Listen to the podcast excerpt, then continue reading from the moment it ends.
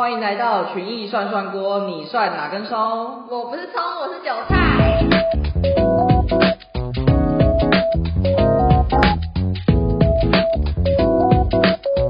我们上集不是有跟大家聊到我们家庭的投资方向不一样吗？那时候我们就很好奇，那要怎么找出最适合自己的股票？选股大概可以从四个方向来看，第一个是基本面，然后再来是技术面，之后是筹码面，最后一个是消息面。哎，等一下哦，你先不要讲这四个是什么，我想先猜猜看。好，我觉得消息面应该算是，嗯，就是那种看新闻、报纸啊，然后媒体说什么哦，那个谁谁谁最近有什么很好的发展啊，这种嗯哼新闻的。然后筹码面，呃，跳过什么韩国筹码面，好，然后。技术面哦，就是看那种吧，红 K、绿 K，今天是什么颜色，然后拉多长。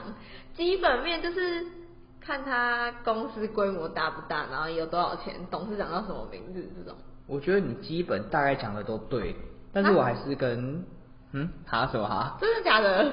对啊，我觉得你算有尝试的欸。啊，真的、哦、好，可能有在玩那个知识王。我再跟大家详细的补充一下，基本面就是透过研究公司的营运，了解公司实际的状况，然后要找到一间体制比较好的公司。就是说它相对稳定吗？对，就是年年都有获利啊，就是股市里面很常讲的三率三升，就是基本面三率三升，那是什么东西？就是毛利率、跟营业利益率还有净利率这三个东西都要往上抬升。三声听起来像什么拜拜那个鸡鱼猪？ 哎哎，刚好我们都不是哎、我们是羊跟 牛。那跟我们没关系。 那再来介绍的是技术面，技术面就是以历史的数据来推出未来股价的走势。哈，所以你可以推出未来它会到多少钱哦？当然不可能啊！如果我知道的话，我还坐在这里。那你要怎么算？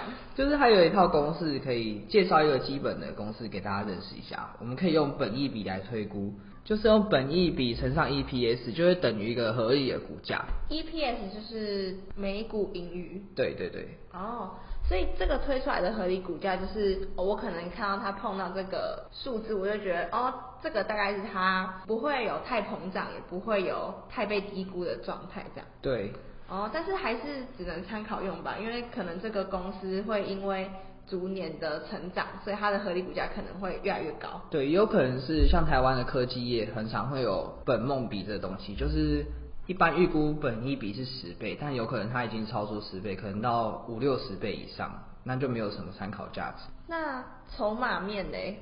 筹码面就是观察三大法人的买卖动态，来推估对股价未来的影响。三大法人是哪三大啊？呃，就是外资、投信还有自营商，就是说，如果现在法人、外资啊，跟还有一个什么自营商自营商，他们三个都很努力的在买进的话，你就会觉得说，哦，这个是嗯可以参考一下。对，然后可以透过他们买的时机点来推估他们买的点位在哪里。哦，好，那再来是消息面的介绍。消息面就很简单，就是你刚刚讲的什么新闻啊、报走大力多啊什么那种的。哦，可是我觉得那种是不是他们都已经布局好了，就他们都可能已经爆买一波就好，我们现在就要等这些韭菜进来。对，通常消息面都是股价涨到最后的时候才会爆出消息面。啊，那这样子消息面不就听起来很没有用？呃，可以是这样说，没有错。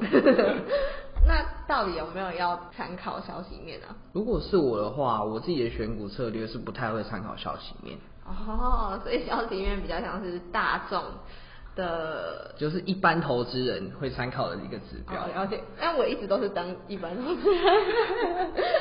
好，那你刚刚说这四个方向有什么优先顺序吗？这次的方向，我们就是选股一般会以过筛的方式，第一层会先参考基本面，就是参考公司有没有赚钱啊，然后盈利的状况 O 不 OK，还有未来的发展。然后也可以配合刚刚说到的本益比。哎、本益比是不是没有一个绝对值啊？它是就是在这个产业里面相对低、相对高而已。对，一般来说，本益比会预估十倍，然后乘以 EPS 来推断股价。哦，那接下来是接下来是筹码面，筹码面的话，就刚刚也有说到是看三大法人的动态嘛。那以我的看法，我会看投信的买卖状况。你自己个人的。对。那最后才是消极面，对，因消为极面通常就不参考啊，因为通常如果以我个人的选股方式的话，通常已经讲到消息面，我差不多也要出货了。 所以它也是出货点。对啊 笑，哎，所以选股有这么多美眉嘎嘎，我跟你讲，我阿嬷的选股方式，她都是就是可能这边有个邻居说，哎、我跟你讲，那这个什么最近我有我有买，我囝有跟我讲爱买，然后嘛就是去那个洗头的时候就说，哦那个啊。你把我买去哦，啊，那我把买买，然后就开始在那边讲讲讲，然后就会回来跟我说，哎、哎、算算羊，你帮我看一下那个这只好不好，可不可以买啊？有没有赚钱呢、我阿嬷最爱问我就是啊，这个有没有在赚钱？结果你阿嬷问你，然后你跑来问我，对啊，所以我会很常问你，就是因为我 阿妈会问我。那就阿嬷的选股策略就跟我一样啊。对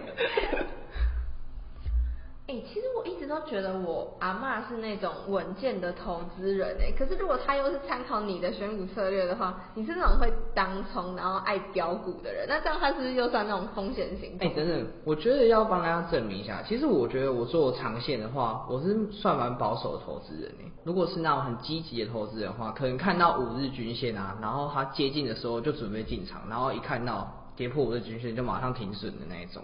所以你在长期其实是稳健的投资人对。啊，我还会看基本面，我不是看消息面这样冲来冲去的欸。